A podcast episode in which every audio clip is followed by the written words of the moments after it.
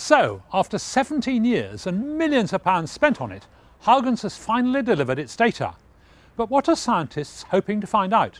Well, curiously, one of the things they're hoping to find out about is the Earth, because Titan is strangely similar to the early Earth. It's got a similar atmosphere, and maybe scientists can get clues as to how life might have started on Earth.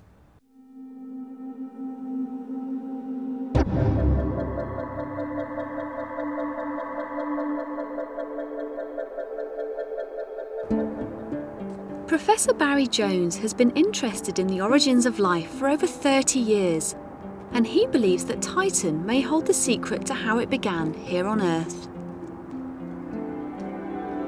We're excited about Titan because we think that its atmosphere is a model for the early atmosphere on Earth, and it was at that time that life got going on Earth. So Titan may well hold the key to life on Earth, and therefore how life might originate almost anywhere in the universe.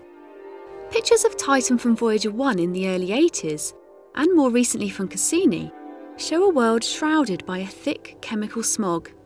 And it's this atmosphere that has sparked fierce speculation about the origins of life, because it contains a very familiar chemical compound.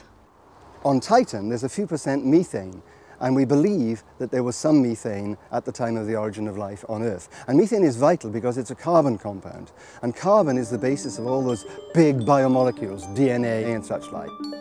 It's hoped that Huygens will find some of the precursors to DNA in Titan's atmosphere, proving not only that they can form spontaneously on the far side of the solar system, but almost certainly that they formed this way on the early Earth 4,000 million years ago.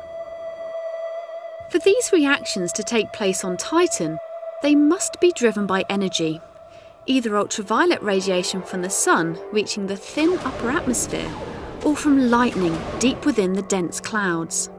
It's thought that these complex molecules may then rain down from the stormy sky within droplets of methane and ethane onto a landscape sculpted from solid water ice.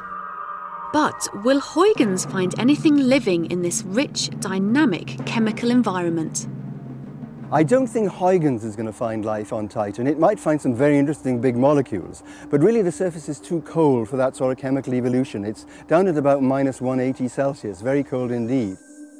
But it's also been speculated that Titan's frozen landscape may be home to volcanoes, spouting liquid water and fed by a vast salty ocean tens of kilometres beneath the crust.